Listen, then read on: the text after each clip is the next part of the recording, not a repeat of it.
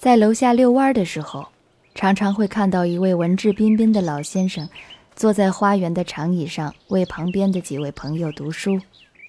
伴随着他的朗读声，朋友们喝着茶水，织着毛线，有的闭目养神，有的拉筋锻炼。这几天，他们正在读一本泛黄的旧书，听说是马南村先生所著的《燕山夜话》，写的挺有意思。我也就忍不住凑了过去，坐在一旁听了起来。哦，读书的老先生姓吴，以后我们就叫他吴先生吧。偶然看到了中央新闻纪录电影制片厂拍摄的纪录片《宝岛游记》，他介绍了海南岛的风光，其中出现了一个画面，在海滨矗立着一块巨石，上面刻着“天涯”两个大字。这时候，影片的解说员发出了洪亮的声音，说：“这是宋朝苏东坡所题写的。”这个解说可靠吗？影片的编导人员是否确实有根据做这样的说明呢？我对这个说明表示怀疑，因为一眼望去，屏幕上的“天涯”二字完全不像是苏东坡的字体，这两个字。那么的软弱无力，苏东坡的浑厚浓郁、苍老拙劲的笔墨特点到哪儿去了呢？我不敢说对苏东坡有多少深刻的研究，尤其是同某些专家比较起来，深感自己的知识太少。但是，在这个问题上，我觉得可以拿他作为一个例子。借以说明对于历史材料的调查研究应该采取什么样的态度和方法。据《宋史·苏轼传》所记载，苏东坡是在宋代的哲宗绍圣四年的五月，被贬到琼州以后，开始迁移居住在昌化，琼州就是现在的海南。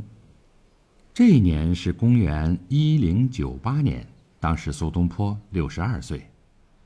按照东坡先生年谱的记载，东坡先生被贬谪，居住在丹耳，把家安置在罗浮山下，独自跟最小的儿子苏过一起生活。他们带着行李渡海过来，于七月十三号到达了海南的儋州。《宋史》的本传。还描写了东坡到儋州以后的情况。传记中说，昌化是丹耳的故地，环境不大适合人居住生活，连治病的药都没有。东坡和孩子初来乍到，就租借房子居住。当地对接的官员说：“这样好像不太好吧？”于是东坡就买了一块地，开始盖房子。丹耳的当地人就纷纷过来帮忙，又是运砖运瓦，又是拉土和泥。东坡和儿子苏过一起生活，以著书写诗为乐，还常常与当地的父老乡亲游山玩水，好像要在这里过一辈子似的。当时他们盖了三间房子，起名叫光廊庵。苏东坡自己还写了一篇铭文，其中说道：“东坡居士谪居丹耳，无地可居，掩息于光廊林中，靠摘树叶子来写铭文，以记载现在的处境。”当时他还在一封信中，记成如书中也这样说：“近来和儿子一起一块盖房子，花费的钱不用计算。”所幸有十多位当地的学者前来帮忙，大家都做了泥水之意，就是都在搬砖和泥。他还点明了新居的地址，新居在君城南，非常的低湿狭小。这个地点就在现在的海南岛西北部的丹县那大镇附近。在东坡当年住屋的旧址上，人们还可以看到清代。所建的东坡书院。从那个时候起，苏东坡在丹耳住了四个年头，到他六十五岁的时候，才奉命迁移连州，渡海北还。第二年就在江苏的常州病逝了。前后在丹耳的四年间，苏东坡一直没有离开丹耳，这只要查阅一下东坡的年谱就能够知道。东坡年谱记载了苏东坡六十二岁到丹耳的情形，前面已经说过了。第二年，据年谱记载，东坡先生年六十三岁，住在儋州。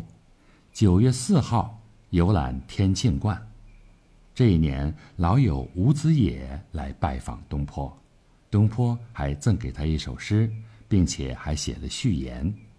序言说：“去年与吴子野一起游览了逍遥堂，从这里又去了西山，叩拜了罗浮道院，晚上就住宿在西堂。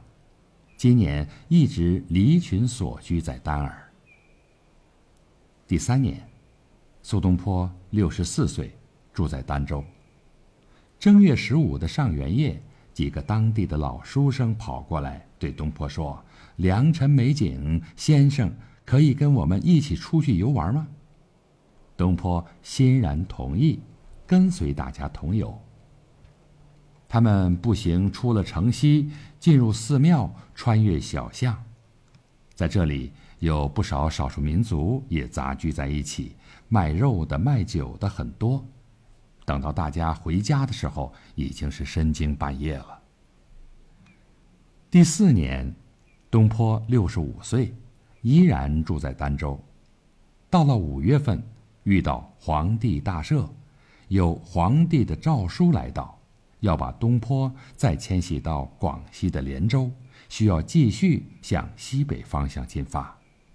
六月的时候，东坡过了琼州，路上还写了一篇文章《会通全记》，然后渡海回到大陆。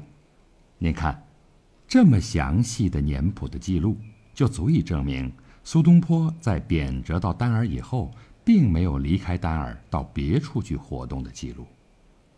按照当时的情况来看，被贬谪到哪里，就只能待在哪里。